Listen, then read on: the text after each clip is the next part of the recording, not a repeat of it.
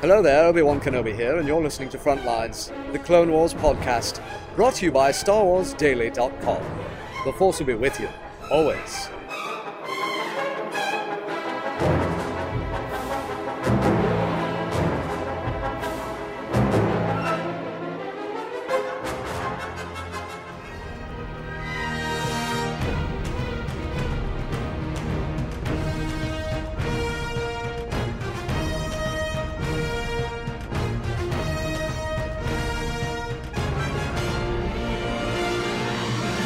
A long time ago, in a galaxy far, far away, the Galactic Republic, confederacy of independent systems, and various mercenary factions vie for control of the galaxy in a seemingly never ending conflict known as the Clone Wars. Caught in the middle of this epic struggle, the Jedi Knights strive to maintain order and civility in a deadly game that is being manipulated by the Dark Lords of the Sith. From the war torn front lines, Michael Cohen, Matthew Krenke, and their dedicated team of analysts emerge as voices of truth and stability in these dark and deceptive times. Hello and welcome to the 101st episode of Frontlines, the Clone Wars podcast. I am your host, Michael Cohen, and with me we've got Kyle Avery today. Yes. How's it going, Kyle? Long last back from C6. Even though that yes, was like yeah. almost two or I, well, it's been it's been a couple of Yeah. weeks now. Uh, we are safely back home and relaxed and rejuvenated. I should hope. Uh, although it was a pretty killer weekend, so uh, so we thought that we'd just kind of give you guys a little bit of uh, peel back the curtain sort of thing and, and let you know how our weekend was, uh, how how celebration went, uh, some of the news that came out of it. Although I'm sure that everybody is up to speed on all that news thanks to Tim over there on CloneWarsPodcast.com, keeping us up to date. Uh, You know the thing that I love about Tim and and him uh, posting news for Frontlines now over on CloneWarsPodcast.com is that sometimes I get the news from my own website. uh, it's the first place that I read it because he's just on top of things over there. So uh, it's pretty wicked. Um, but I'm sure I'm sure everybody's heard all the big stuff: the Star Wars detours, celebration to Europe, uh, and uh, I don't know what else was there.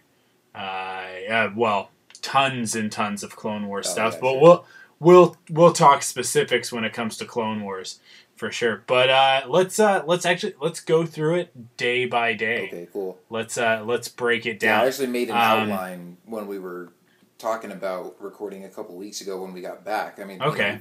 had our schedules have been conflicting and stuff and haven't been able to record until now. So when we first started talking about it, I was like, I'm going to write down everything I did so I don't forget when we finally get around to recording the podcast. Awesome. Cool. Well, uh, I will start by saying that I arrived in Orlando a full, uh, what's that, like five, four days beforehand, before the convention started. I got there on the Sunday night. And, uh, and with the convention starting on the Thursday, so I had, I, well, I mean, very late Sunday night, but I had Monday, Tuesday, Wednesday at uh, at the parks, uh, at at the the Disney World parks. So uh, my wife Crystal and I we spent a good portion of our vacation there, uh, and uh, and just sort of hanging out, doing all the stuff. The the Star Wars highlights would be that I I got to ride Star Tours finally. But uh, but then I rode Star Tours again with you guys, so we'll talk a little bit more about Star Tours at that point. Um, and uh, and I got to see just how well Star Wars is represented in all of the parks. And uh, you know what? I'll say, not as well represented as it is over at Disneyland. Disneyland, sorry. Um, really, when you go from park to park, there's not a lot of Star Wars stuff except uh, a little bit in Magic Kingdom, uh, in Tomorrowland, and uh, and then a little bit in uh, in Hollywood Studios, right coming out of Star Tours. Uh, well, a lot of it uh, coming out of Star Tours, but uh, but other than that, I mean, you kind of you go to the different I didn't really, I don't recall seeing anything at Epcot of note. Uh, maybe there was a couple statues, uh, Mickey Mouse uh, as you know a Jedi sort of thing at, at the the art gallery shop right at the beginning of Epcot, and I don't recall seeing a thing at Animal Kingdom. Um, nothing Star Wars there, as far as I can recall. So, uh, yeah, I mean, it, it's uh, you go to Disney, Disneyland uh, in California, and Disneyland, I mean, all over Tomorrowland, and uh, even you know on Main Street and some of the other sections of the of the park, you'll find stuff, and even over at California Adventure, you'll find Star Wars stuff in in like the the Hollywood area and that sort of thing. So uh, it was a little bit. I was expecting to see a little bit more. I was expecting some more cool stuff. Uh, I didn't really see anything that jumped out at me uh, on my first few days. It was until I went back and then I decided to get some stuff. But uh, but with that, uh, let's see. Wednesday night after uh, Crystal and I popped over to uh, the convention center to pick up our passes. We picked them up in the afternoon, scoped the room for uh, for you know uh, technical layout and, and sort of get, get a feel for the uh, for the convention room, the exhibit room that we'd be doing our panel in on Thursday. Um, after that, we kind of we took off, uh, and as we were leaving, we ran into Steve. Uh, so that was the first time that I saw Steve over the weekend.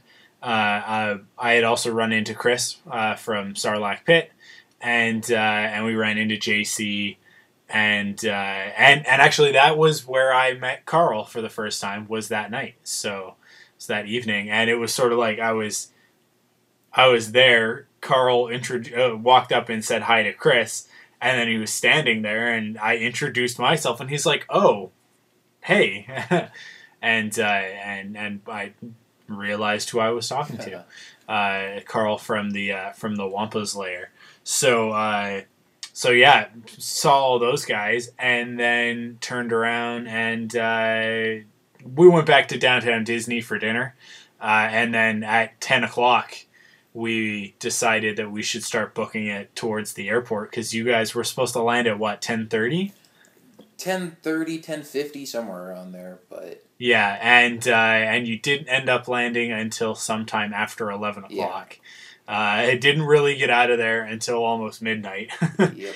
and uh, yeah but uh, but we picked you guys up and uh, you and uh, jason from the wampa's lair and we took you guys back to uh, back to your hotel, not before stopping in at uh, my hotel room to grab your guys' frontlines t-shirts. only, only yeah, only to discover that uh, that ants had attacked our uh, me and Crystal's room. So uh, not super important, except for the fact that uh, we got upgraded later uh, the next day to uh, a suite, uh, a very nice suite very big one, and that's where we had a we had a little bit of a shindig on the Saturday night. But we'll get to that. We'll get to that all in due time. Uh, so you know, after a very late night for Crystal and I, and I think a late night for you guys as yeah, well. Yeah, after a long, hectic travel day of delays yeah. and all that kind of stuff. But it was all good. We got yeah, there. yeah. Uh, we we all woke up bright and early uh, to get there for what about I guess about nine nine o'clock I think it's eight thirty or nine I, o'clock. Yeah, I think we got there about eight thirty. Yeah, um, and uh, geez, where to go from there? What did we do on our first day? Um, let's see. I think the first thing we did is we went to that uh, that Clone Wars tech panel, like the behind the scenes thing with uh, Dave Filoni and Joel Aron. Yeah, and um, yeah, that's the first you know, panel. talking about but, that, that wasn't so much like a season five preview as more of like just kind of behind the scenes of the animation and the visuals and yeah they talked about mm-hmm. kind of their progression from season to season and like updating the character models and adding more stuff in the backgrounds on the planets and all that kind of stuff so that was pretty cool um, yeah and we did get to see one uh, season five preview clip there where I think we've seen it before, or maybe you know Dave Filoni showed it at Star Wars weekends and you know ended up bootlegged on YouTube or something. But it's a clip with uh, yeah. Embo chasing uh, Anakin and Padme on a snow planet, and he's like, you know, they're in some speeder, and he you know shoots it and disables it, so it's kind of just like sliding down a hill like a sled, and then he's following them like sliding on his hat, basically using his you know his big wide metal hat as a sled. So that was a pretty cool clip. Along with his Jedi powers. Huh? Along with his Jedi powers. That's that's some F level canon. Uh, I I still hold firm that Embo couldn't do the things that he does without some grasp of the Force. Whether he's a full on Jedi or just a, a, a Force user of some sort, Force adept or something like that, he's got he's got something going on there a little bit more than his natural abilities because he's pretty skilled. It's a little bit ridiculous some of the stuff that he does, and that that's one of the clips where you know you really get to see that he, he just sort of leaps into the air and hops onto this thing and does things that you'd think only a Jedi could do. Um, but yeah, pretty amazing clip. Uh, some really cool behind the scenes stuff. Uh, seeing, you know, what just what goes into uh, bringing all these characters to life, and uh, and and yeah, we definitely got to see a lot uh, of of well, a, a, lot of season four stuff. Uh, it, a little bit more in depth. We heard about some some sort of uh, scenes that were cut short or moments that were cut out, uh, stuff that they wanted to get to but couldn't get to, uh, all sorts of stuff like that, stuff that they weren't technically proficient at, so they they left out, or stuff that they were technically proficient at, but there just wasn't time for. So yeah. stuff like uh, Darth Maul's foot, which uh, which we were told, you know, if we were going to be at the season premiere the next night, uh, to watch out for Darth Maul's foot because it was going to have a, a, a nice prominent role in the episode, uh, and and it it definitely, yeah, that his his raptor legs or chicken legs as I like to think of them, uh, had a had a few choice moments got to see the the his foot and uh, and just that fully in action um, the next night. So so from that tech panel, what did we check out next? Um, well, I don't think you went to it, but the next thing I did was the thirteen thirteen panel. Yeah, um, that's right, and that was pretty cool. I mean, you know, a lot of you guys have probably seen the uh, some of the short preview videos and stuff that they've released from Star Wars thirteen thirteen. Um, so when I was there at that panel, they showed a couple of behind the scenes documentary, you know, kind of short type videos. Um, and I think those might be online now, but they hadn't, like, those were new at the time. Um, one yeah. was talking about sort of the collaboration between, like, ILM and LucasArts and Lucasfilm Animation, and they're sort of bringing all the companies together to work on this. So they were talking about sort of the benefits of that and um, just sort of like the experience of having people who've worked on movies and you know just making like the environments and the graphics and everything. Um, and then the other video was about just sort of like the environment of the game and the Coruscant underworld and um, just sort of exploring you know sort of characters and themes and stuff like that that aren't really prominent in you know the Star Wars movies and stuff like that. So that was pretty cool. And then they came out and did a um, you know, basically a live gameplay demo. Like one of the lead developers was up there playing through what I'm pretty sure is the first level of the game, and it's uh, it's mm-hmm. the same level that all the preview videos we've seen have come from. Um, but it was still pretty cool yeah. to get. I mean, you know, obviously we got to see a little bit of new stuff because it was you know the whole level, and I'm not sure exactly how long it was. It might have been like ten or fifteen minutes or so that he was playing for, rather than you know just getting it in like short, choppy little segments. Um, I'm trying to think if there's any particular new things. I mean, of course, you know, as you can probably tell from the videos, the game looks amazing. Like as far as the graphics and stuff, um, there were just some really cool, you know, vista shots of Coruscant and you know ships flying over and stuff like that. And then you get those two bounty hunter characters that you've seen, and they're like walking through their ship, and they've got a. Um, I, they they had a Trandoshan that was like locked up in a cage, and it tries to escape or something, and they're talking about that and then you know their ship takes off and they're heading down to 1313 and then they get attacked by some you know mercenaries or whatever and the gameplay starts where the guys you know walking through the ship like shooting all the guys trying to board. Mm-hmm. probably my favorite part of it and the um, the one thing you haven't seen in the in the videos before and so there's a cut scene where um, there's you know like the pirate ship or whatever that's attacking the main guys. Their ships are kind of attached and the uh, the older mm-hmm bounty hunter guy that's sort of like a mentor to the main character. He takes one of the enemies, like chucks him in an escape pod, tosses a thermal detonator in with it, and then ejects the escape pod, and it shoots into the other ship and explodes. And so you've got like now two disabled flaming ships like crashing down into the Coruscant underworld. That was pretty awesome. Yeah. Um, but yeah, I mean overall, and they did some stuff where they would like pause the game in the middle of the action and sort of swing the camera around and do all this crazy technical stuff with it. So, you know, as if it didn't already look technically impressive. I mean, you know, it just looks really cool. Um, still no word on you know release date or what platforms it's coming out for. Um, and when they first announced it, I was thinking, or maybe just hoping that it would be out, you know, on the Xbox 360 and sort of the current round of consoles. But kind of the more and more stuff we see about it, I'm kind of you know getting on board with the people that think it's going to be one of the next gen games.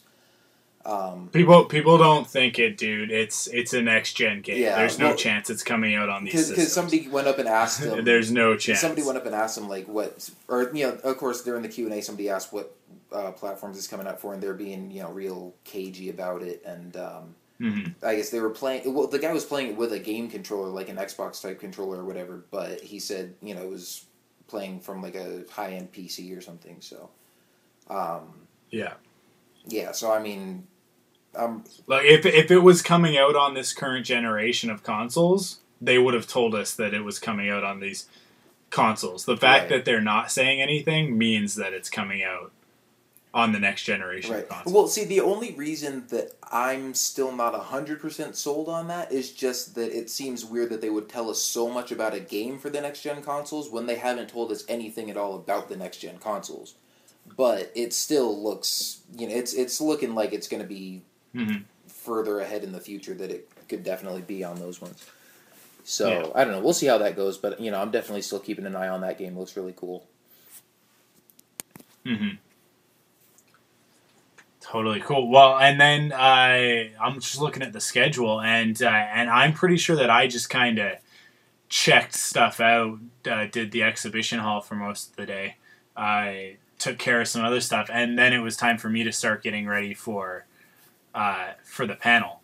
Um, but while I was doing that, you guys stepped over to the uh, the Phantom Menace Ian McDiarmid panel.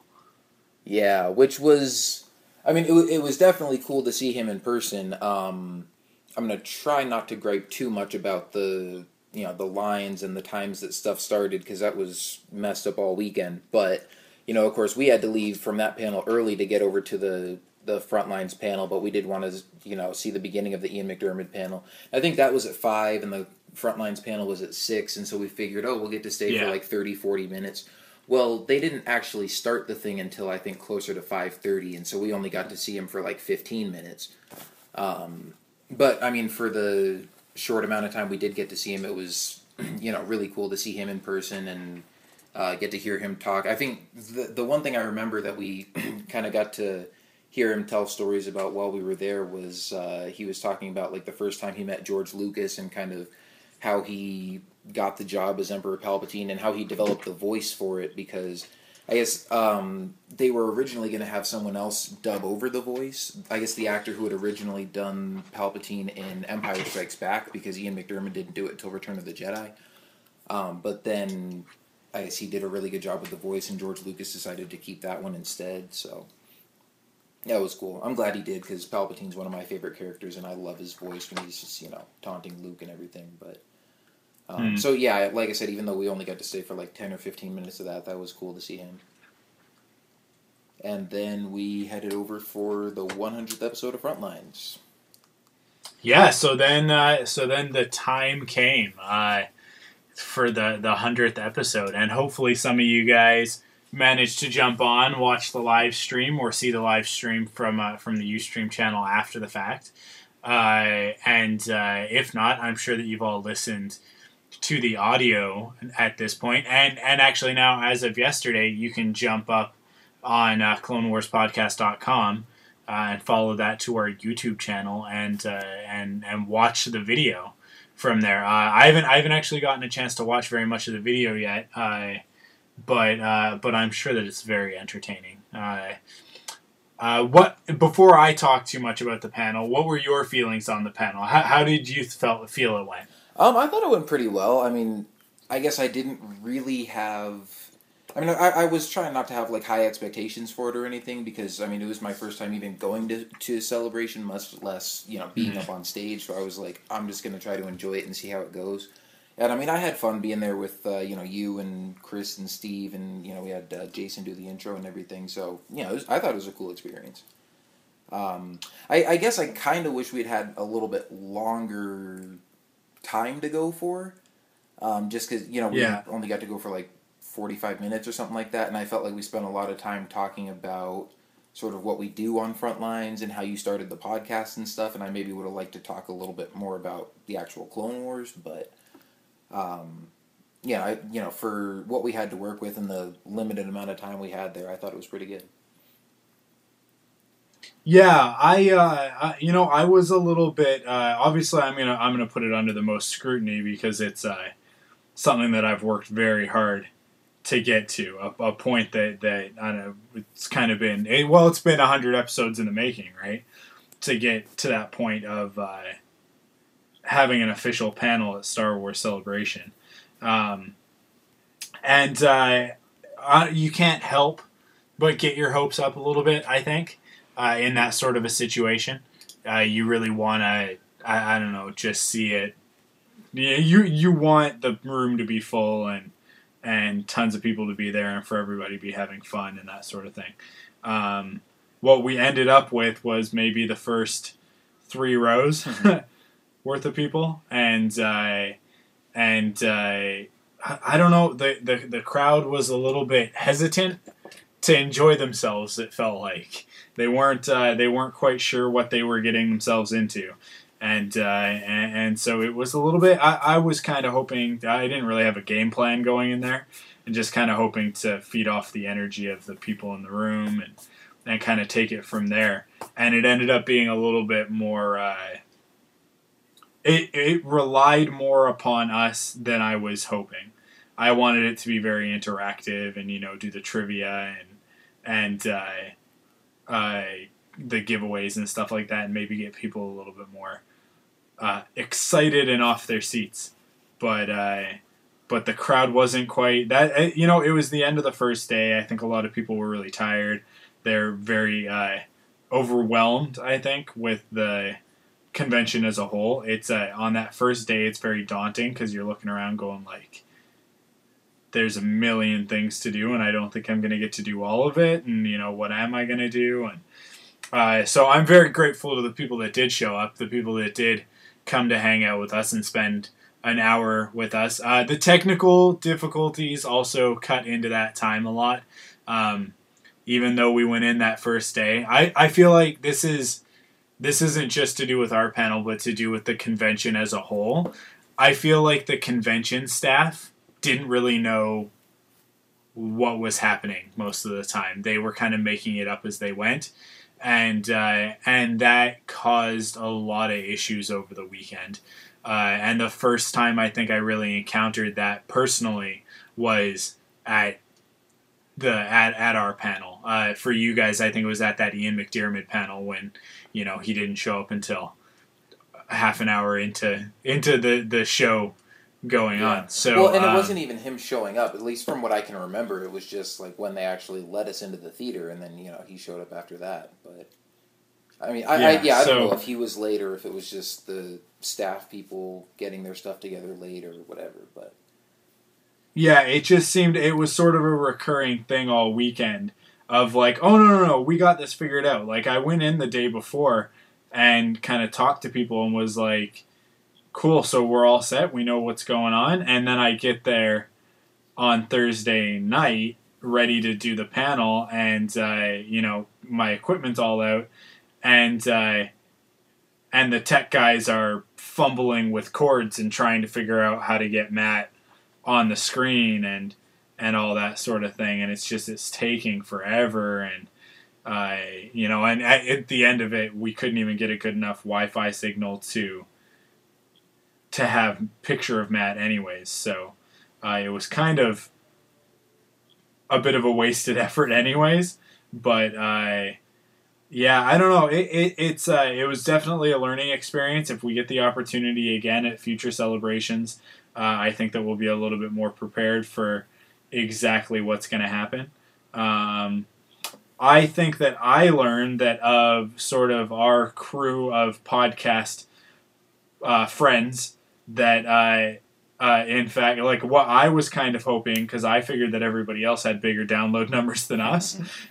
I was kind of hoping that they'd bring their fan bases along with them, and uh, and they definitely did. I think we had a few people show up specifically because you know because Chris was on the panel, and a few because Steve was on the panel. Um, but uh, I I don't know. I I know that there weren't a huge number of Frontlines listeners at Celebration. I know that that that a few of you were there because I got to talk to a few of you. Um, but uh, yeah, yeah, it seemed like we had a lot of new people, which was why I, I think I ended up focusing a lot on what Frontlines is, and then there was the portion where we focused on everybody else. So, yeah. uh, which which I thought, you know, like I, I get the opportunity to come up and, and do a panel and, and get some notoriety for Frontlines. Uh, I wanted to spread that wealth around because uh, it felt like uh, how come how come Frontlines gets to do this? That doesn't make any sense. Um, there are other podcasts out there that are much more professional than us. Uh, so so I had you know uh, well you guys can all listen. You can hear it's it's our regular cast of friends. Uh, Steven and Chris were obviously on the panel. So they got showcased a little bit more than everybody else. But the Wampa's Lair, Star Wars Report, kind of just talked about everybody uh, that that we podcast alongside of, which were all the people that we were hanging out with all weekend as well, which was really cool. Um, and uh, and we did get to to sort of get a little bit of face to face time with with some some of the listeners. Uh, Callum was there uh, from all the way from Australia, and uh, uh, him and uh, I I don't I don't remember where like they were those his brothers or friends or I'm Did you get sure. to talk to Callum at all? Yeah. Um, anyways, he was with it with with uh, s- another guy about his age, and, and then uh, seemed like a younger sibling of one of the two of them, if not both of them. Uh, and uh, and we gave them some T-shirts, and uh, we handed out a few other T-shirts during the panel, and uh, and we gave away some cool stuff. And and and that it was cool. It, it was a good experience, if not a little bit disappointing personally, but uh, only because I I don't know. I probably like like you said you tried not to get your hopes up. I probably did get my hopes up a little bit, and I was really kind of hoping you know it was going to be a huge thing, and that you know we'd have like 100, 150 people there, but you know. Uh, it was like I said, it was it was the Thursday night, so uh, so we takes what we can get, and and we were up against Ian McDiarmid, and uh, you know Right. how well, can and you we were compete? kind of sandwiched in between him and Kevin Smith. Yeah, exactly. So, um, well, then we finished up the panel, and we headed over uh, to Hollywood Studios to go ride Star Tours. So that was uh, myself, uh, Crystal, uh, you, Jason, and uh, and Chris. And uh, and we did just that. We headed over to, to Hollywood Studios over on the Walt Disney property and uh, and we made a beeline directly for Star Tours. Uh, how did you enjoy Star Tours? I enjoyed the heck out of it. Um, let's see, I, how many times did you go on it when we were there that night? Just twice? I only went on it twice that night and once the other day. okay, night. yeah, I, uh, I went on it three times. Um, just you know, I had never been on it before. I've been on the old Star Tours a bunch, obviously, but uh, yeah, I hadn't been there since they opened up the new one. And uh, yeah, I thought it was really cool. The o- I mean, I guess the only thing I would say that I maybe didn't enjoy as much as I thought I would is the fact that you know you wear three D glasses and the whole thing's supposed to be in three D, and it's not. I, I guess the three D isn't all that noticeable. At least that's how I felt. I mean, it's not like there's stuff popping out at you and you're you know dodging rocks that you think are you know coming right in your face or something. So Yeah, I, I guess it's kind of sort of more that immersive 3D that they try to use in movies nowadays, but on a short little, you know, five minute ride, it's like I'm not even paying attention to the 3D all that much when I'm looking at, you know, Star Destroyers and TIE Fighters and everything flying past me. Um, Mhm. And I mean that's that's kind of just how I remember it now. Maybe when I was on it, the 3D made it really cool, but um, I I mean with or without it, I thought it was really awesome, and I like how there's you know different segments of it that you can go to now. It's not like the same ride all the way through. Um, you know, you can. I, I guess there are a couple different ways it starts off, and then you can end up going to, you know, one of a certain few planets first, and then you you know, there's like a few different choices for the second place you end up. So, you know, there are different combinations you can go to. Um, and I got, you know, a pretty good variety. Like I wrote it three times and I think ended up going to five different places and there was only one that, uh, that I ended up getting twice. But, you know, like we got to do the pod race on Tatooine and the, um, I think we, yeah, we went to Hoth one time and Naboo and Yeah. uh, oh, the one we did twice was the space battle over Coruscant, and then Yeah. um, I think the last time I rode it with Jason, we did one where we ended up on Kashyyyk, and we were there. There, it was kind of like the Endor speeder bike chase, where there were uh, you know scout troopers on speeder bikes chasing Wookiees in their little flying Wookiee copter things. Um, but yeah, I mean overall, I thought it was really cool and you know just a lot of fun, some uh, some cool visuals and cool way to mix it up and uh, yeah, awesome ride. Yeah, I, I really enjoyed it. Uh, I got to ride it the three times. Uh, I got a lot of repeats, unfortunately. Um, the uh, the Coruscant one in particular, which which we got uh, as the finale, the fir- when when uh, we all wrote it as a group. Uh, well, let's see. I'll just I'll just break it down. The first time I wrote it uh, with Crystal, uh, when we were there by ourselves, we started off. The probe droid comes up and sort of inspects and looks for the the rebel spy, and uh, and then you take off.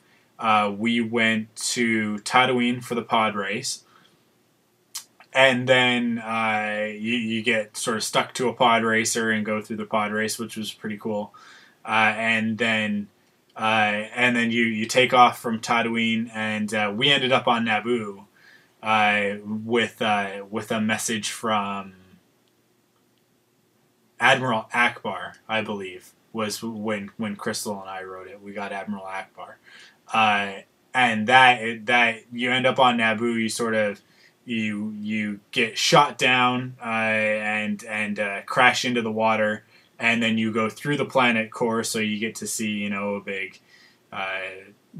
You know the sea monsters and stuff like that. You come out the other side, and uh, and you end up actually crash landing in the Naboo, the Theed uh, um, hangar bay with all the Naboo starfighters. And that's probably of all of the 3D moments, and I think that this is one that's hitting a lot of people, and I've, I've actually uh, heard a lot about it. Uh, that it's one of the best endings because you land and you crash, and one of the Naboo starfighter tails goes through the front of the uh, of of the the star speeder. The what I Yeah. can't remember what they're called. I, Uh, and- speeder, and- yeah, it goes right through the windshield. yeah, that was the and last it- one we got, I think.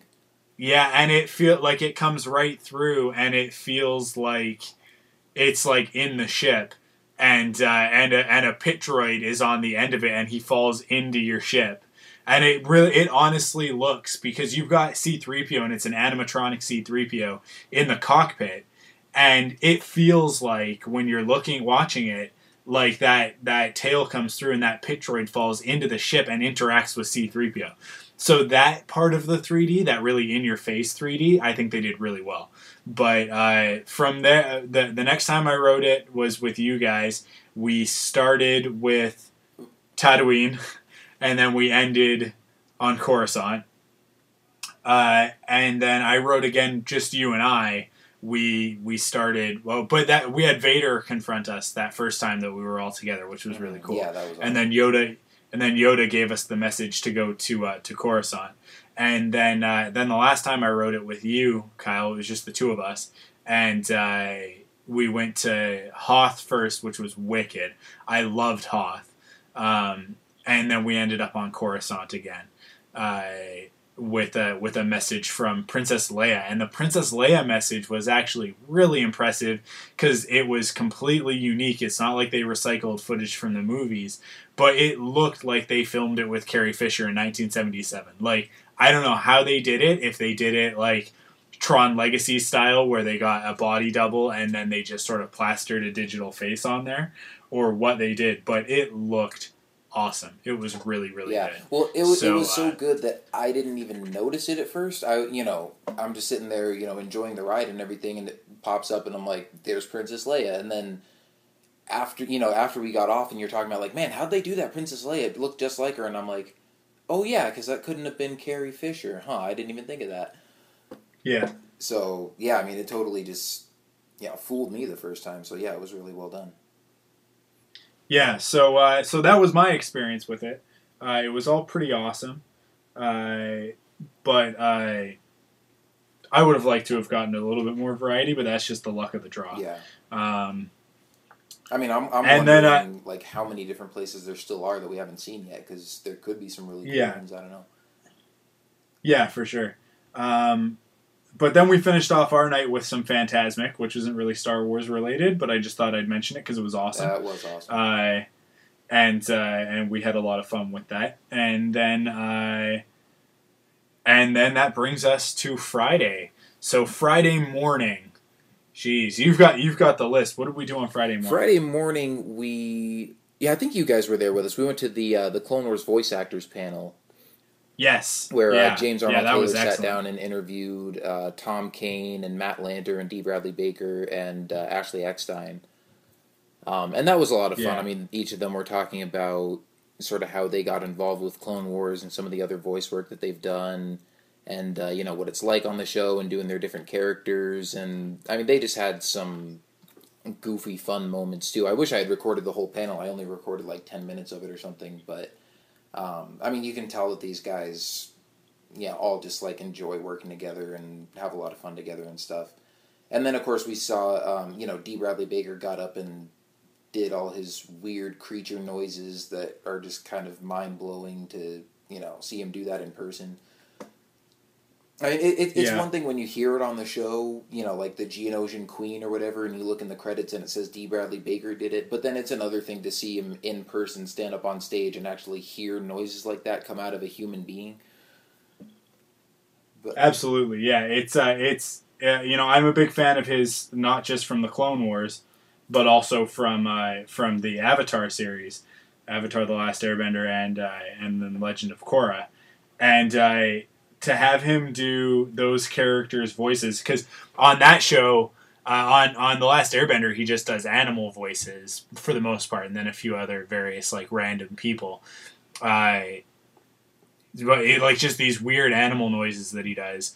Uh, and then, uh, but then he did Tarrlok, which was one of the characters, uh, one of the bad guys uh, on Legend of Korra, and I I watched like he's from like the first episode straight through to the end of the series, the end of the season, and uh, I didn't know it was him until I got to a point where I read in in the credits D. Bradley Baker, and I just sort of ignored it previously because I knew that he was uh, the the voice of Naga and uh, and Pabu, who which are the two animal characters. I was like, whatever, yeah, D. Bradley Baker, voice of animal of every animal ever. Uh, and then uh, and then I read Tarrlok as well, and I was like, wait a second. I looked it up on IMDb, and sure enough, like Tarrlok, he's he's this uh, really great, complex, uh, deep character and I was just like, that is so cool that he's both of those things. That, that he's all of these things. Uh, so yeah, it was it was really good. I actually talked to him a lot about that at the uh, uh, after the the press conference when we got a few minutes to talk with everybody, um, which was very cool. But uh, but yeah, I mean, it, listening to him do his stuff i in person, it just it gives you a whole new appreciation for what those guys do uh, and just seeing them all up on stage together was a really cool moment for me. I really enjoyed that panel. That was probably one of my favorite panels from the whole weekend. Yeah, that was. I mean, it was definitely up there for me. There was just so much cool stuff. I don't know if I'd say that was one of my favorites. But yeah, I mean, I definitely enjoyed that, and uh, yeah, like you said, it was cool to see all those guys up there. Totally, for sure. Okay, what? Where did we go from there on Friday? Well, I think we took a detour after that. well worded, well worded. Uh, yeah, we definitely did for the Star Wars Detours panel, uh, the super secret panel as it was called uh, in the in the uh, program. But we all kind of knew what it was. So Seth Green and Matt Senreich uh, unveiled at long last their new uh, their new Star Wars series, and wow, it's it's a doozy. I'm sure you've already seen all the clips and everything, so we won't go into too much detail on that. But uh, just give me give me your impressions on on the series, Kyle, without going into too much detail, because people can just watch all the clips and everything. Right. Well, I, I thought from the stuff we saw, it looks like a really entertaining show, really funny. Um, yeah, it's funny because it's one of those things where I maybe got a little more hyped up for it just because of like the crowd and the energy and everything at uh, you know there at C6. It's like I came home and I watched all the clips again on my computer and stuff, and I definitely wasn't laughing as hard. But then I was also like, well, it might just be because I've seen it already, and you know some of them might be one time jokes or whatever. But I mean, regardless, it's still going to be I think a really entertaining show. Um, you know, can't wait to Yeah. see it. And uh, yeah, it was just cool to be there and kind of be the first people to get to see it. And uh, you know, like I said, it you you could definitely tell that the whole crowd was enjoying it. Um, I think they showed the first trailer for it, which was you know a good like three minutes or so of footage that kind of gives you an idea of what the show is. And we all just kind of went nuts afterwards. And Seth Green was like, "Whoa, well, that went a lot better than I thought it might have." You know, we're glad you guys didn't think it sucked. So uh, Yeah. yeah, I mean, and you know, of course, it was cool to have them, you know, all those guys there in person talking about it, and they had uh, Donald Faison come out, who like plays one of the stormtroopers on the show, and um, they had some of the writers, and yeah, they just kept bringing out more and more people, and you can tell that those guys are just you know really big Star Wars fans, and they're really excited about it. So, um, yeah, I'm I'm uh, excited to see what they come up with. Now, one thing I did want to point out. Um, that I thought was interesting. Seth Green said something about kind of something along the lines of George Lucas gave them permission to make this canon, and I don't know how serious he was being or how much this is actually going to kind of follow the established continuity or whatever. But as we're talking about, um, kind of skipping ahead to the Clone Wars a little bit, and they had that mural that said, you know, who will fall, and we're talking about like all the different characters that we don't know the fates of that might die in season five. Well, in the Detours trailer, you see Cad Bane and um, yeah, the the whole show is supposed to take place in between episodes three and four. And I was like, well, is that official confirmation that Cad Bane is not going to die in the Clone Wars? I don't know. yeah, yeah. I guess we'll. I, I guess we'll have to kind of wait and see. But it seems like it's uh, that's the case that uh, Cad's going to be around for a little while.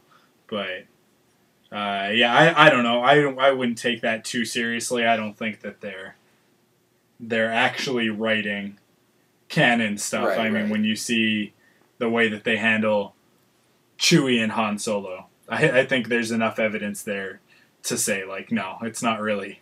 This isn't really canon. It's just Yeah. uh, Well, and I, I think it's a lot of stuff too that you know maybe could be canon. It's like, yeah, it's not going to contradict anything, but it doesn't have to be canon at the same time. So you kind of just take it or leave it, I guess.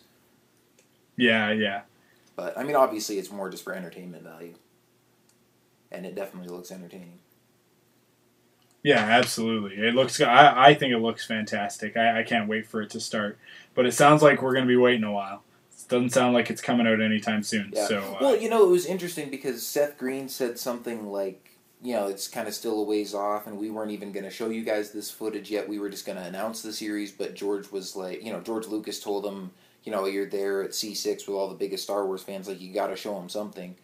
And so, yeah, they showed us the trailer and like a whole bunch of preview clips, and he made it sound like, well, you know, you guys are lucky that you're here because nobody else is going to get to see this for a while. And then the next day, it's up on StarWars.com. So yeah, I, I think a lot of that's just sort of uh, uh, PR speak, though. It's Yeah. just sort of you know for for the benefit of the people that are there, because because they say the same things about the Clone Wars panels and everything that like we're getting first access to it. Nobody's going to see these clips until the episodes air.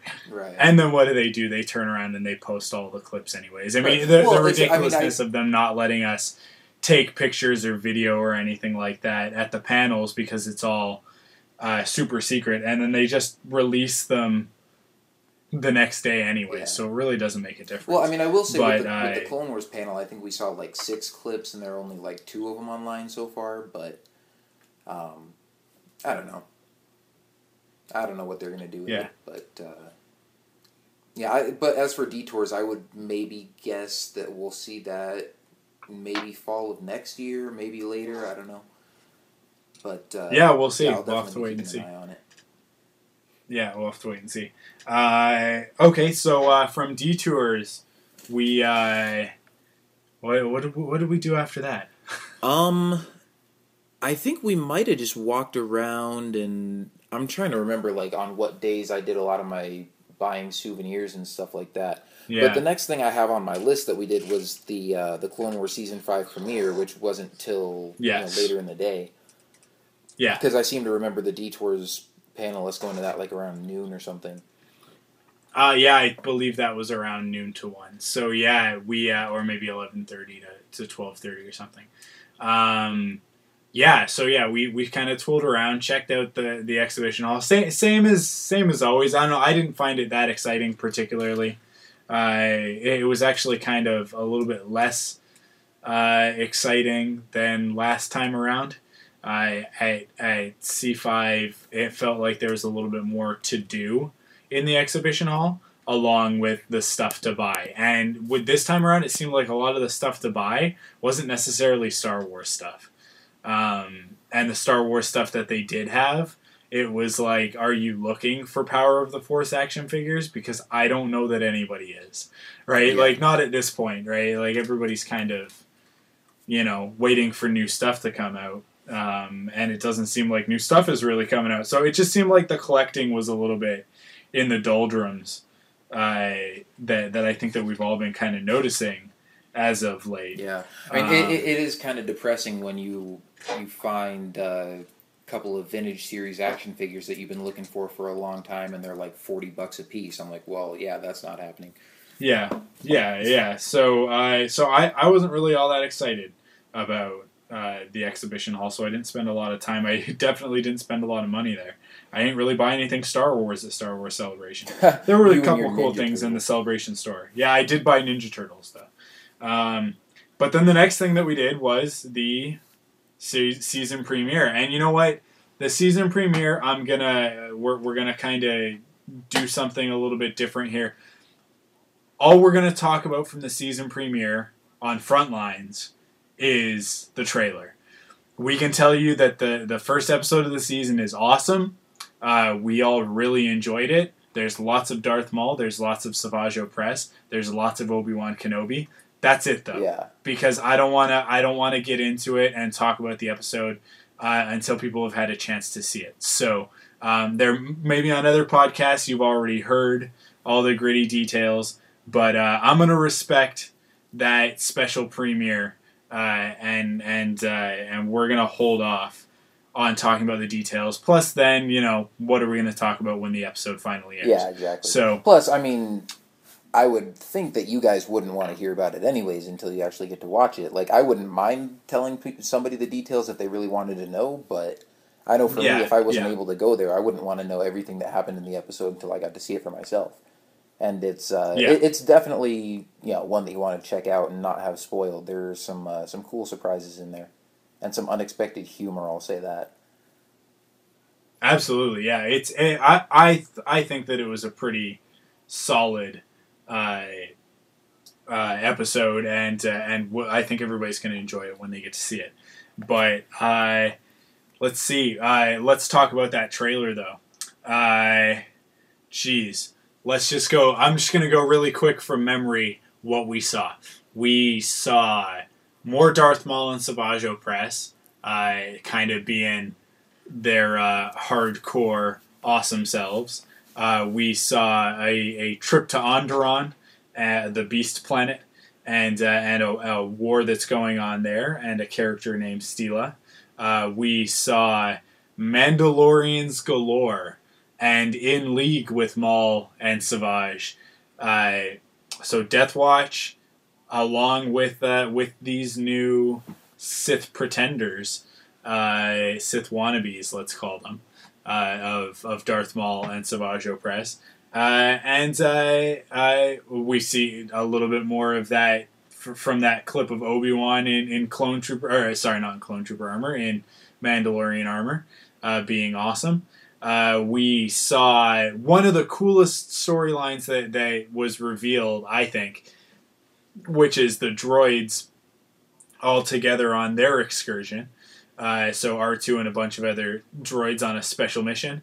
Uh, we saw a Republic commando uh, in action, which was very, very cool. Yep, and it sort Uh, of seemed like uh, almost like a Cut Lawquane type story from season two, where this guy almost seems like he's coming out of retirement or something like that. Yeah, yeah, a little bit. And then, uh, and then let's see, there was something really, really cool at the end, and uh, huh, Well, b- I don't know. I know- I know I'm trying to everybody's think of a couple screaming. other things that were in the trailer. I, I think we might have seen some of the stuff with uh, the Embo thing. Oh, and apparently Rush Clovis is back, and we got some stuff with him and Padme and Yeah, Anakin we- we and, got uh, Anakin- yeah, he Anakin beating the sod at him. Well, Yeah. um, uh, we saw uh, Phase Two Jedi Starfighters, or I keep calling them Phase Two because it goes with the Phase Two clone armor. The Episode Three Jedi Starfighters.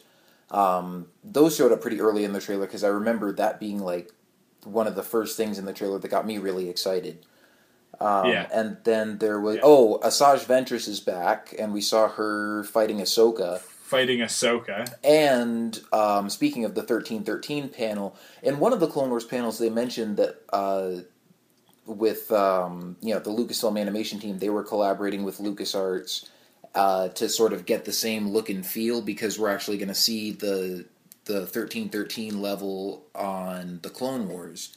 Um, because you know that's like a certain level down in the depths of Coruscant, where you know it's kind of like the seedy underworld area. Um, so we're going to see that on Clone Wars, and it looked like maybe that was where Ahsoka and Ventress were fighting. I mean, it looked sort of dark Coruscant type environment. Um, hmm I'm trying to. Th- oh, we. I mean, we saw some more stuff with clone troopers. Um, you know, there's like some new clone commander who's gunning down droids with a chain gun and just looking all cool. Um, that's pretty much as far as I can remember. Um, oh well, Yeah. although you you mentioned um, the Death Watch teaming up with Maul and Savage. Um, at some point, that obviously goes south because we also saw a shot in there of uh, Maul and Pre Vizsla fighting. Yes. So, you know, Yeah. power struggle. Yeah, absolutely. Yeah.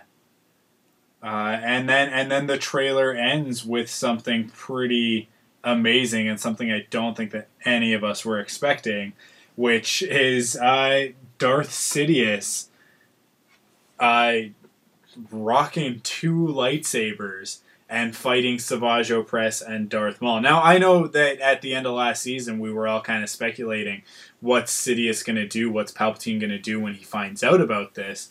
Uh, you know, they, this kind of breaks the rule of two and all that.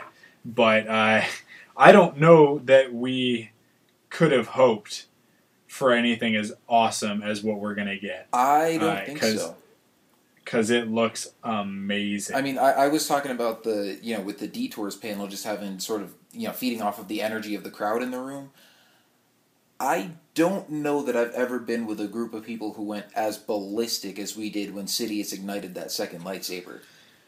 I Yeah. we just lost our freaking minds right there, and it was just so cool. yeah, yeah, everybody did. It just the the the entire place just erupted. Yeah. Uh, I mean, if it- for anyone out there who was still pretty thinks crazy. Clone Wars is just a kids show, I mean, there were grown adults screaming at the top of their lungs, and I would know because I was one of them. well, and and Steve, Yeah. Steve went. Well, S- went Steve was talking about that for the rest of the weekend.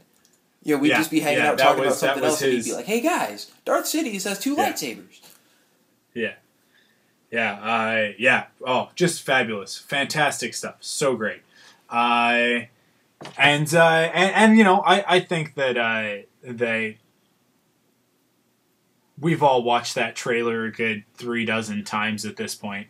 Uh, and if, if anybody else out there is like me, uh, we've all got our speculations on what's going to happen. But you know what? I don't think that they really gave us a lot to speculate about, with the exception of maybe some uh, some darkness coming from Anakin. I, but like it was all very like it of all of the trailers that we've ever gotten, and and I said this at the beginning of the season last year, and I think the year before. Generally, we watch those trailers and we go, "Yeah, okay, so there's the first two, three, four episodes of the season, uh, maybe the first three arcs," and uh, that was definitely true last year, and it was definitely true uh, in season three. That we just saw a lot of uh, footage from stuff that's uh, you know in the first in the first maybe even quarter of the season. With this one, we saw a lot. Yeah. Especially considering Dave Filoni mentioned that uh, that the the season season five is going to be a lot more um, uh, it's a it's a lot the the arcs are a lot chunkier. They're a lot bigger. So they're almost exclusively four part arcs with a couple of like two or three part arcs thrown in for good measure. But i think that he may have even said that there isn't a, a single episode in there anywhere. They're all part of larger stories uh, which we saw a lot of last season. And uh, and uh, well you know last season if i think back i don't think that there was there was there was a single episode, and that was uh, a friend in need. No, well, the, you know, there was that, and there was also uh, Shadow Warrior. Uh, which one was that Shadow was the Warrior? one with the Gungans and uh, Anakin fighting Dooku and uh, yeah. Grievous fighting okay the Gungans and Captain Tarpals and everybody. But that was tied into something else, wasn't it? No. Where, what, no, that was, was that, that was coming off of the act? Okay. Uh, well, it was definitely. It felt like it was tied into uh, the the water war stuff because the Gungans were so heavily featured in that. So, um, yeah, I guess it was a, a, standalone episode for the most part, but felt very much like the Gungans were getting attacked, uh, targeted specifically because of how much butt they managed to kick in the in water war. But I, but yeah, this season it seems like it's going to be all four part arcs uh, for the most part and uh, and and that's that's an exciting thing to hear because uh, I think we've all been kind of asking for a little bit more of that cinematic treatment, maybe some stuff on the big screen, and uh, and Dave definitely hinted that that uh, the more we ask for it, the more likely we are to get it. So uh, I would I would implore everybody to uh, it's kind of like writing your your congressperson you know tweet the crap out of it uh, write emails to lucasfilm leave comments on the star wars blog as much as you can to just say like hey when are we going to get to see these on the big screen again like we did with the uh, with the night sister trilogy? Because that movie going experience of, of just getting to see it all edited together is one thing. Uh, it was excellent. And they've got the uh, the darth maul the the Return of Darth Maul or Rise of Darth Maul or whatever it was called. Um, that DVD uh, that's just recently been released. That's an exclusive at Target. Um, and that yeah. edits everything together. And, and, and, and if I can get down to the States to pick up a copy because we don't have Targets up here in Canada yet, we're going to have them soon, but not quite yet. Uh, I, I I'm really curious to see what they mean by edited together because I I mentioned at the end of the last season that uh, somebody needs to cut those together, intercutting them because the the Asajj Ventress and the Darth Maul stuff seems to be happening at the same time. So, yeah. uh, but I and I don't know that they'll have gone to that much uh, of a length because uh, we definitely we saw three episodes that night uh, of the premiere. We saw the last two episodes of season four and then the first episode of season five. So. Um, yeah, I don't know. It's I'm I'm curious to see what's on that DVD. I haven't really heard from anybody yet what all is on there other than just the episodes. Yeah. Uh, well, and and speaking of which, if extras. you're going to go to Target and try to pick that up, they've also got the Target exclusive, um, the action figure three pack with Darth Maul, Savage Opress, and Mother Talzin. Um, so I mean, I'm not going to get the DVD because I've already got all four of those episodes, but I'm definitely going to go yeah. try to find that battle pack probably next week. Yeah, absolutely. But um, Um, yeah, I mean that whole. I don't. Know. I mean, if I had to pick a favorite moment of Celebration Six, it's so Yeah. hard because I mean we'll get to what we got to see the next day, but that Clone Wars premiere Friday night has definitely got to be up there for me, and I would maybe say it was my favorite, just because I mean, like you said, we got to see the last two episodes of season four. We had to see the brand new episode from season five, which was awesome. Then we had uh, Dave Filoni and Sam Witwer come up and do a you know Q and A about um, you know what it was like to sort of bring Darth Maul back and just kind of going behind the scenes on those episodes, and it's cool to hear them talk about that. And then we were expecting to get all the new season five stuff um, at the beginning, or you know Saturday morning, but then um, you know, then at the, oh at the very end of the night, you know, Dave Filoni's like, okay, that's all the time we have. You know, you guys can come to the panel tomorrow and see stuff. But while we've got you all here, and we've got a uh, you know big giant screen, let's show the trailer. And you know, yeah, just because it was so unexpected, that was really cool. So yeah, I thought you know, absolutely. that that whole premiere experience Friday night was awesome. Yeah, totally.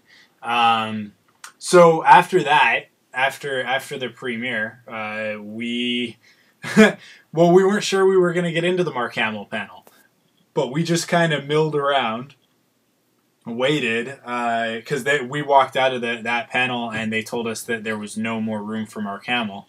So we just kind of stood around going like, well, maybe they'll have a few seats left.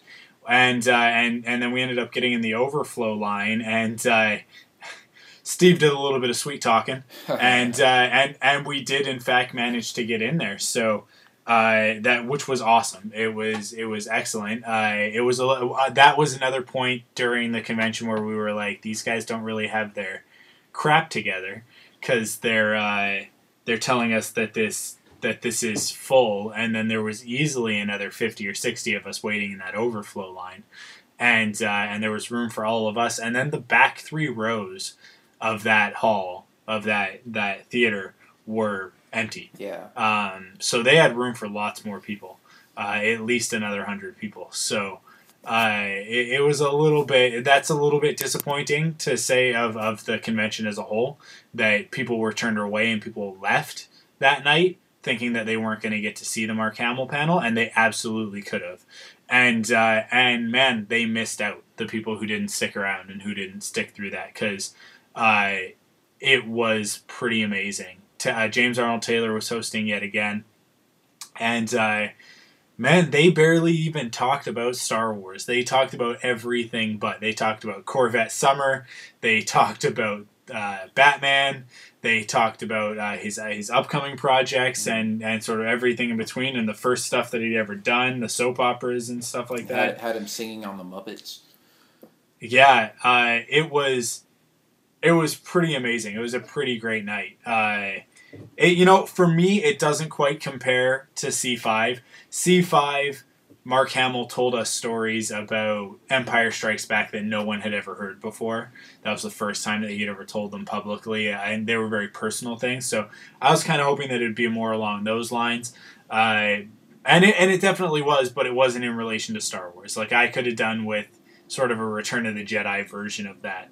But uh, but what we did get to see was a live performance uh, of the uh, Batman's eulogy from uh, from the Batman animated series in the episode where where Batman gets supposedly killed by some random thug and the Joker gives this this excellent eulogy and I'm not even going to do any like references to it or lines because I could not do it justice. I don't think that anybody could uh, because Mark Hamill is a genius.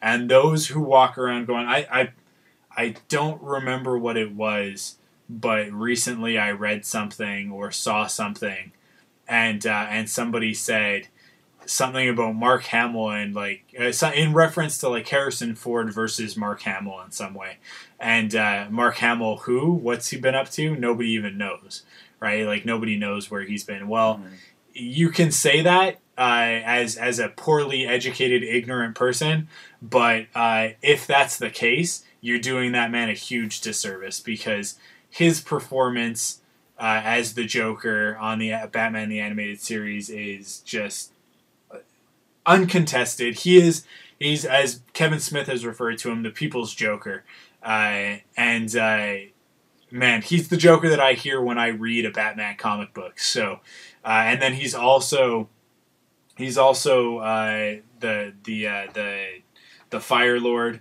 in uh, uh, Avatar: The Last Airbender, and uh, and eventually we'll get to hear him do something on the Clone Wars, which was kind of one of the revelations of the night.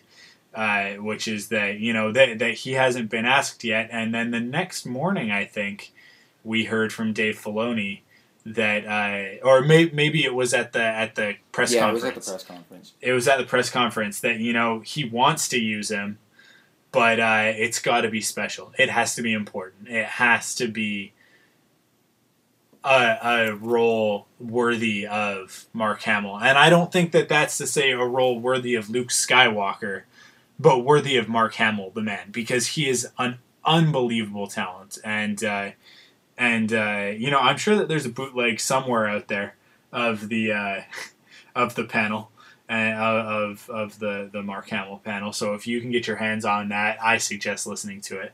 Um, but yeah, that it was an excellent night, and then uh, and then from there we went we went for dinner, and uh, we went to the Uno Chicago Steakhouse. Chicago Uno's, I don't remember what it was called, something like that.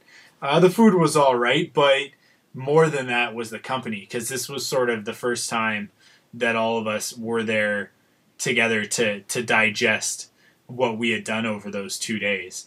Uh, and it was it was you, myself, uh, Crystal, Steve, Carl, and Jason, uh, and uh, Riley and Bethany.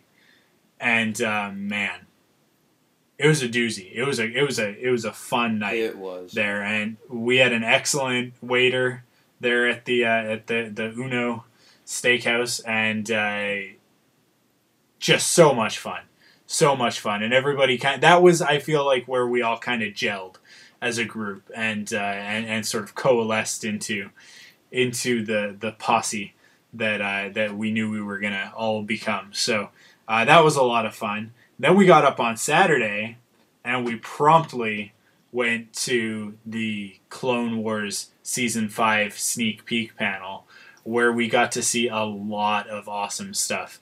Uh, a lot of the stuff from that trailer. Uh, so you know, uh, Clone Commando, Republic Commando stuff, uh, Droid stuff, uh, Darth Maul Savage Opress stuff.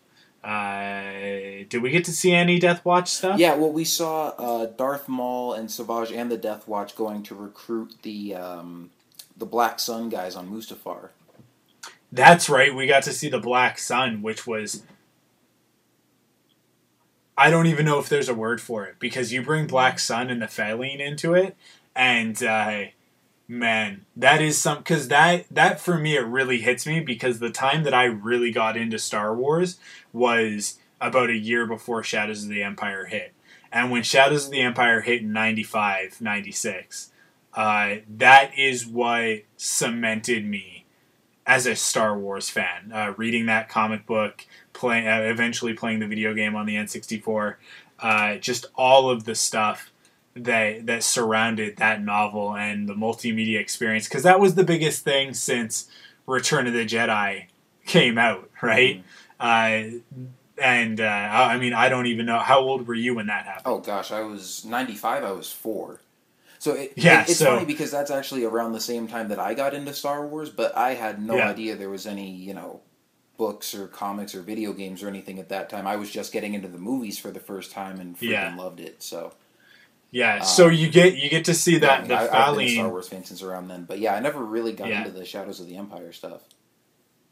Well, for for those who who's you know you know that was their beginning with Star Wars, uh, to see the Falleen is sort of in the in the uh, CG flesh walking around, and to see somebody other than Xizor, and, uh, and and just sort of see a little bit of what they're like as a as a crime syndicate, uh, the Black Sun.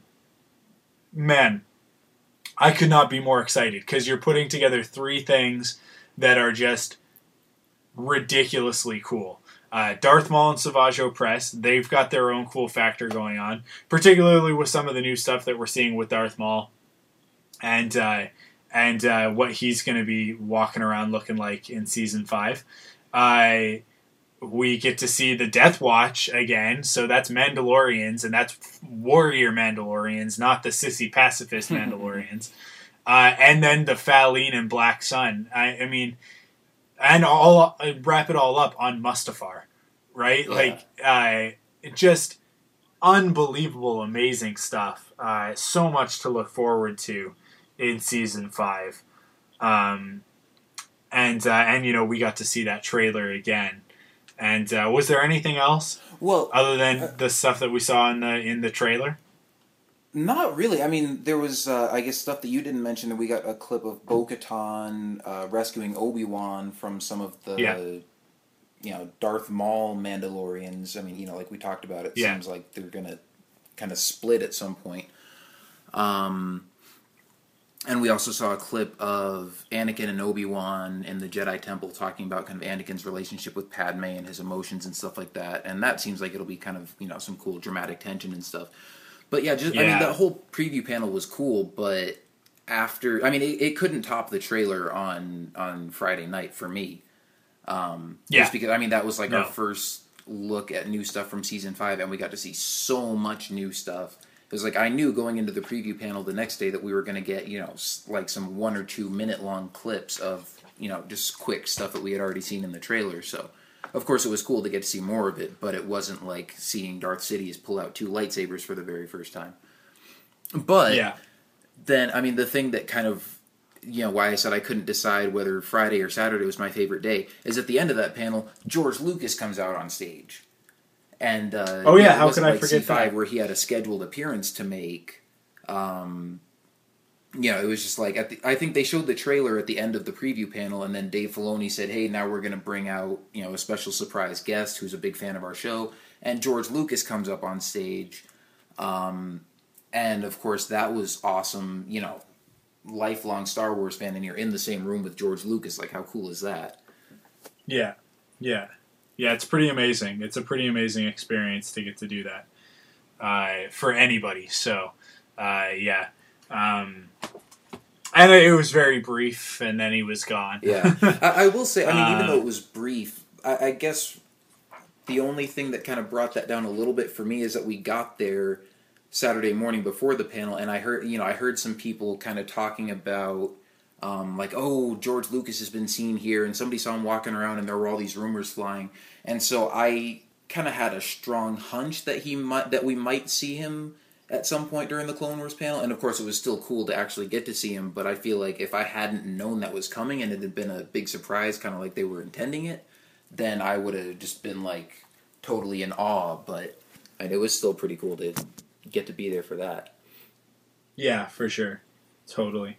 Um, so from from the the sneak peek panel, we uh, well, I think you guys, no, not you guys, uh, but some of us we kind of split into two groups uh, to check out other stuff, and uh, and some of the guys went to check out the Star Wars detours. Those who didn't see it the day before. Um, and what did what did we go do? I think well after that we didn't do anything till the press conference. yeah, We just kind of got right. ready for that. Yeah, the press conference because it was it was pretty soon afterwards. It kind of threw a wrench in Saturday, um, Yeah, because we were very focused on that. yeah, I had wanted to go see the um, the Attack of the Clones in 3D preview, but um, didn't get to see that because I was going to run into the press conference. But I mean, it was obviously still there. It's still cool to get to be there, and um, you know, again, I videotaped the whole thing, and that's up on the website and our YouTube page. But um, you know, just to be there and get to talk more with Dave Filoni and uh, you know Sam Witwer and all the other uh, cast members and Joel Aron talking about the behind the scenes stuff. So that was cool. Yeah, for sure. Yeah, that was a, it was a good- it was a good press conference actually. I mean, we had the one at the last celebration, and uh, it was all right. But this one was this one felt pretty good. Uh, we got some good information. Sam Witwer loves to talk about Star Wars. Oh yeah. um, which is just wicked. I love it that how much he loves what he's doing, what the fact that he gets to be Darth Maul. So he just goes off.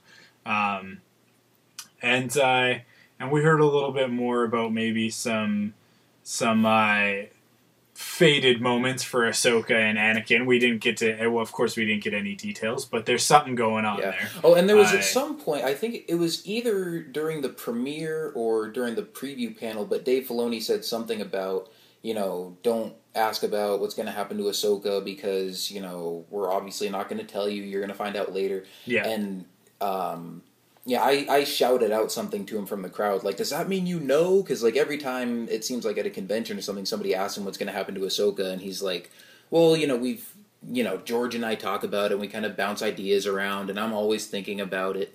And so, this to me, at least, was the first time that it sounded like they actually have a solid idea in mind for what's going to happen Yeah. to Ahsoka, and they're just obviously not telling us yet. But I thought that was Yeah. kind of interesting. Yeah, absolutely. Yeah, I, I mean, I'm, I'm, uh, I'm keen to see exactly what they were talking about, uh, and I'm sure that we will soon. But, uh, well, maybe not soon, but by the end of the season. So they, they hinted a little bit about that because it seems like it's coming up pretty quick. Uh, and uh, I mean, well, you can listen to everything that they talked about at the at the press conference. I. and then I think we just cruised around for the rest of Saturday, didn't we? We just kind of we just kind of hung out Saturday until night, yeah, when we had uh, until the James Arnold Taylor. Fisher. Yeah. Yeah. I mean, James Arnold Taylor, what is there to say other than he is the most talented voice over actor on the planet and uh, he is a brilliant entertainer in his own right, uh, separate from the whole, you know, uh, uh, voice acting thing. Um, just so awesome. And his show was excellent. And uh, not really any surprises there. He just kind of did his thing. Uh, but then uh, then Carrie Fisher came out afterwards, and uh, that was a doozy. Holy smokes! That that was an excellent panel. I was actually really surprised at how great the Carrie Fisher panel ended up being. Um, how candid she got, how much she loves the fact that she's Princess Leia. You know, um, I, I think that, that we tend to get, you know, because they get asked questions a lot. Um, they that from a lot of the stars we get a little bit of a like, yeah, I've answered this question a million and one times. You know, here's my stock answer. But we definitely got a very personal uh, conversation about the times that she spent as Princess Leia and, and other stuff that she had done in her career, and uh, and it was just it wa- I, it was a really great, candid conversation between her and James Arnold Taylor, and I, I give a little bit of credit to James Arnold Taylor for that. I think that he did a really great job of interviewing her and of asking her the right questions and sort of leading her down the path, and then letting her sort of go off when she wanted to go off. Yeah, it was. Uh, I mean, it was definitely really funny, and uh, there were times where she got very. Um, I don't know. I guess you could say adult themed and not really kid safe, but without quite Yeah. being explicit about it. So that almost just made it Absolutely. more funny. I mean, just some stuff was you know dripping with sarcasm and innuendo and stuff, but. Um, and then of course you know you're talking about the fact that she just you know loves being part of Star Wars, and I think the thing for me that um, kind of made that stand out the most was they did it. You know, they kind of passed a mic around the audience at the end of the panel and let people ask questions. And somebody asked like, "Hey, if George if George ever did seven, eight, nine, would you come back as Princess Leia?" And she wasn't like, eh, maybe I'd think about it. She wasn't like, yeah, that might be cool. No, she was like, yeah, definitely, of course. Like, I'd be down for it. And yeah, everybody kind of cheered and was like, yeah, that would be awesome. Yeah, which sort of uh, Steve had been going off all weekend on this concept of seven, eight, and nine, and that's what the big announcement was going to be. But I, I think he was mostly kidding. Uh, but that's what he he kept on yanking our chains about Seven, it, and eight, that nine, night, drop the mic, walk away. yeah, that night he definitely, definitely got us all on board with this idea that that seven, eight, and nine might be happening, and that maybe that's why George was there, and we were going to hear this huge, earth-shattering announcement that uh, Sunday. But uh, I think everybody can know uh, at this point that we're all well aware that that's not what we got. Uh, but uh, that night we did have an awesome, awesome party at me and Crystal's suite uh, afterwards. With the uh, let me get this right. It was the unofficial, unofficial Star Wars Celebration after party. No, sorry, I screwed it all up because I forgot the whole beginning of it. It was the official Frontlines The Clone Wars podcast posse unofficial, unofficial Star Wars Celebration 6 after party. That's what it was. Because uh, there was there was a mixer, an after party, not really an after party, but a mixer going on at the convention center that was sort of an all ages thing. And then there was also the unofficial Star Wars Celebration 6 after party going on at the hotel that Crystal and I were staying at in the club that, that was attached to it. Uh, and then on top of that, we had our own little soiree, which was just, you know, the, the what, the. I think, the, the yeah, the same eight of us that were out at dinner night Yeah, uh, that were at dinner the night before. But man, oh, we just we had an awesome time. It was excellent. Uh, it was it was a lot of fun. Everybody just kind of together. We were all toast, but we just kind of all grabbed some food, and uh, and we hung out. I mean, it really it was more like uh, it was more like like we were all just kind of hanging out on a Saturday night than it was that we were all at a convention together. So that it felt really cool. It was it was great. That's what going to these things is all about. You know, it's about about the people. It's not about season five sneak peeks and uh, and and unveilings and premieres and stuff like that. That stuff's all well and good and it's all a lot of fun. Um, but honestly, I think they, that with the exception of the stuff that we get got to see that everybody else didn't, you get the the general sense of it. You get the gist of it from everybody who's reporting on it and talking about it. So, uh, the the real magic of something like Star Wars Celebration or Comic Con or Dragon Con or anything like that is the people that you get to spend time with. So that night was really excellent, um, and we uh, we all hung out really late that night, which was a uh, probably a bad idea, but there was really no getting around it because the next morning we all got up and went to the celebration of worship, uh, which was just mind blowing. And I don't want to go into too much detail on it because it was kind of for the people that were there. Uh, James Arnold Taylor made an appearance, uh, not just an appearance, but he he sort of uh, gave a bit of a, a testimony there, and uh, it was amazing. It, it was just it was as unbelievable as anything else from the weekend, if not a little bit more so. Yeah, definitely. um, but uh, but you know that was for the people that were there. It was very personal. Uh, he shared a lot with us, so I'm not going to go into it too much. Uh, but just to say uh, a huge thank you to Steve, uh, Steve Glosson, Geek Out Loud, and uh, and his his ministry over at, at five. I think it's the 521 podcast. 521 Ministries and uh, just everybody else who put the time and effort into making that morning uh, a really special morning for those of us who attended. Uh, it was really excellent. Uh, and then we uh, we headed back over to the convention center for uh, let's see what was what was first thing Sunday morning. First thing we did was the Why We Love the prequels. Yes, that's right. And I slept through about half of that just because that you know by Sunday I was so you know burned out. I mean from having a great time, but I, you know, from the late nights and the getting up early and the adjusting time zones and everything. I mean, I don't think I got more than like four or five hours of sleep, you know, each night the whole night, the whole time we were there. So, uh, yeah, yeah I, I was sure. definitely, and especially you know, getting up earlier than the convention started to be at the service Sunday morning, which, like you said, was awesome, and you know. I was definitely glad I went to that, but then going over to the convention, I was just like dozing off during that first panel. Yeah, yeah, but the glimpses of it that I did um, catch were, you know, definitely good and uh, you know interesting to hear those guys. Kyle Newman and I don't even remember all the other panelists who were up on stage, but just talking about.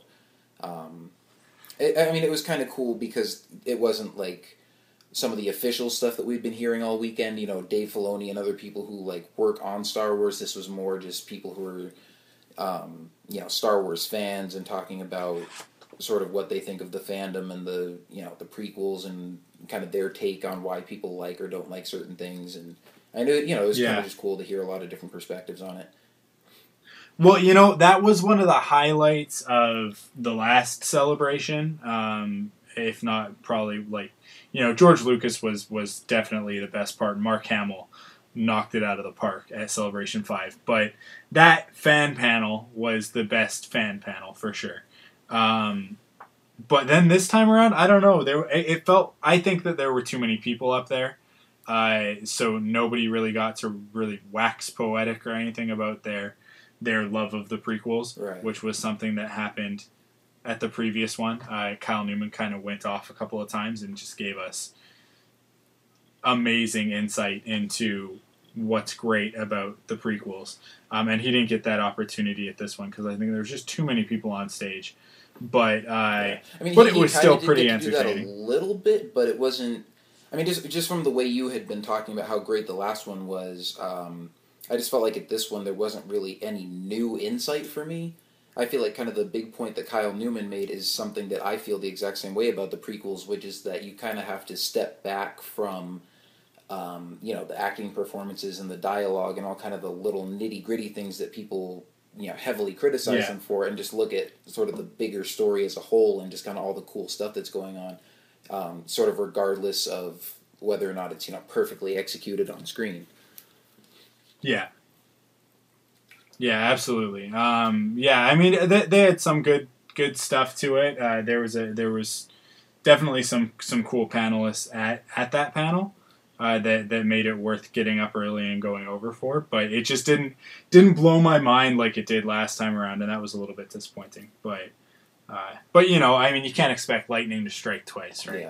Yeah. Um, we'll see what happens at the next celebration. But uh, let's see what what what else went on that day on Sunday. Um, I think the only other thing I had down for Sunday was the Sam Witwer panel, which was after. Um, yes, yeah, that, that was after the Why right. We Love the Prequels panel, and that was cool for me. I know you guys, um, you guys left early from that one to go get in line for the closing ceremonies, and I stuck around for the whole thing. And uh, I mean, that was cool for me just because you know I'm kind of a big fan of his, and he talked about. I mean, we'd been hearing him like the whole weekend doing Q and A's about you know Darth Maul on the Clone Wars and stuff. But um, he got to talk a little bit more about some of the other stuff he's done. He talked about like being human and like a cameo he had in The Walking Dead, and he talked about Battlestar Galactica and of course The Force Unleashed. Um, and I think one thing, probably my favorite moment from that panel, um, and I think he did this after you guys left, was someone asked him like how he got started in voice acting, and he was talking about how his first voice acting job was doing Starkiller on The Force Unleashed, and then he talked about how he also had wanted to audition for Palpatine because he thought he could do a good Palpatine voice, and they you know let him do that in the game too, and then he actually did, um, you know, like a short scene from the game, you know, did his Palpatine voice, and I thought that was really cool because in the game he sounds like almost dead on. I mean, you wouldn't think it's the same Yeah. guy that's the main character. I think he does a really great job with that too. Yeah, he does do a pretty amazing job in uh, in the Force Unleashed. Yeah, I mean, I, I enjoyed that panel. Uh, he was he was pretty entertaining. I mean, he's always good. Uh, just because, like I said before, he's so passionate. He loves Star Wars so much. But uh, but yeah, we really wanted to be at that closing ceremony. It was really important. Uh, if only because Steve had hyped it up so much to us, and we thought that we were really going to get a bombshell. Now, I the whole weekend I kind of maintained that we were going to hear about the next celebration. Um, and I would say that of everybody, I had it pegged the best, but nobody could have expected what we heard at that panel, at that, uh, at that closing ceremony reveal. And uh, I don't know about you, but I don't particularly care about Celebration Europe. Now, I'm sure that we've got some uh, some of our listeners who are from that neck of the woods that uh, that probably care a great deal because now they're going to get to go experience what we get to experience. But uh, yeah, for us, that's not really all that exciting. Uh, may, all it really means for me is that maybe I'll think about going to fan days next year because because it's not going. There's going to be no celebration for a little while, but uh, we'll see. Uh, but was there anything else about Sunday that you uh, that you had of note? Nope, just uh, more line chaos of me trying to get into the closing ceremonies, which I ended up not being able to get into. But like you said, I didn't feel like I missed out on a whole lot. I mean, they announced the Celebration Europe 2, and then they announced the release dates for um, Attack of the Clones. Oh, yeah, that's the Sith right. in 3D. And I mean, you you guys got to see like a, a short preview or um, you know some clips of that or something, right? We did, and it was pretty amazing. But uh, you know, it's everybody will get to see it soon Yeah, enough. I mean, I, I, Uh, I was well, actually, not that soon, on but- but at the same time, like you said, I'll get to see it eventually, and I've seen the movies already, so it's not like I was missing out on any Yeah. know, new Clone Wars footage or anything like that. So Yeah, yeah. I mean, it's just uh, it's kind of just more of the same. So, um, it's what you would expect. It was a little bit better than episode one in 3D, but uh, yeah, I don't know. We'll see. We'll see how it all kind of turns out in the end. It's gonna be better by default because it's because that movie is filmed in digital, oh right? right, yeah, Same with Revenge of the Sith. But the two of them coming out so close together is pretty big news, I think. Um, but the fact that we got to wait until 2013 kind of sucks. Uh, yeah. Well, I mean, I guess we would have to wait till 2013 anyways, because at least from what I've heard, they said they were going to release one a year. But I think we were expecting episode two to be like the beginning of next year. yeah, fair enough. Yeah. Yeah, we were definitely expecting, I think, a little bit more like another February release. Yeah. But So I mean, I guess I'm kind of glad I don't have to wait till 2014 for Revenge of the Sith. So Yeah. Yeah. Uh, but yeah, I mean that pretty much that that wraps up Star Wars Celebration for us.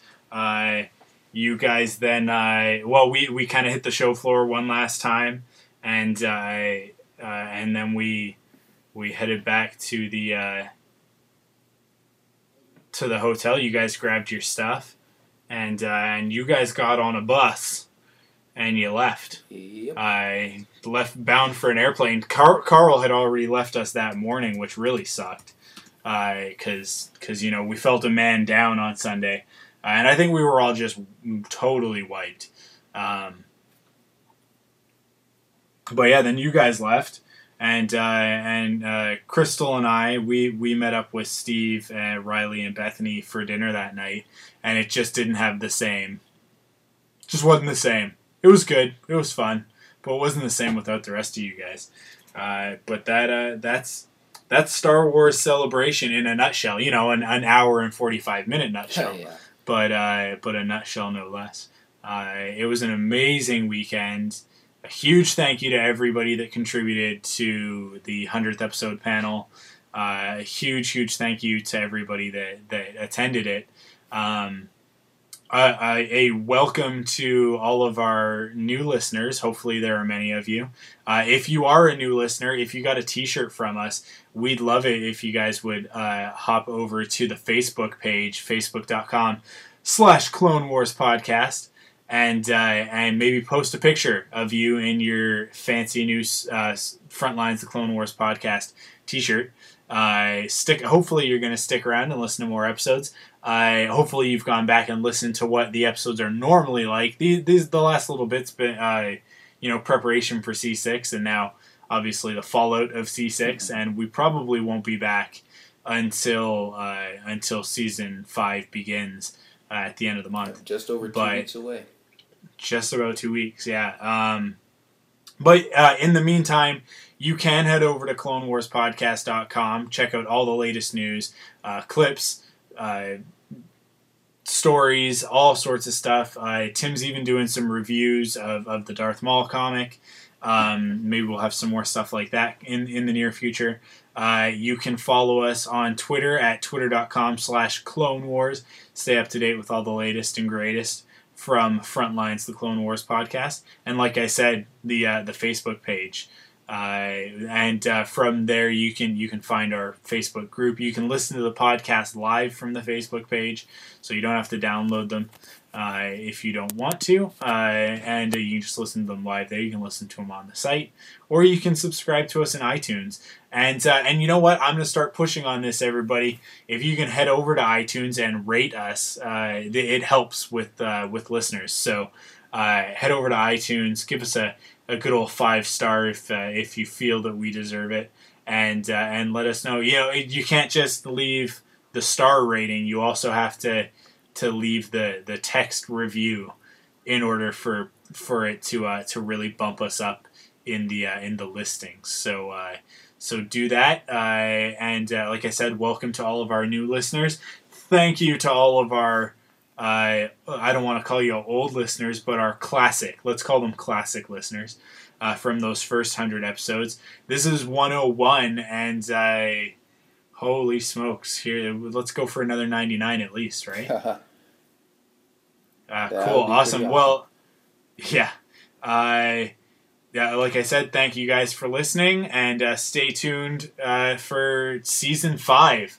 We're ready and raring to go and talk about Darth Maul, Savage Opress, the Death Watch, droids, Black Sun, Commando, beating the crap out of Rush Clovis, 13, 13, uh, the Commando, yeah, thirteen thirty, everything. Uh, Asajj Ventress, Ahsoka, uh, and uh, until next time, uh, we will we will see you guys later. Well, another close to another wonderful show. Obi-Wan Kenobi here, saying thank you for listening to Frontlines, the Clone Wars podcast, brought to you, of course, by StarWarsDaily.com. The Force is strong with you all, and it will be with you always.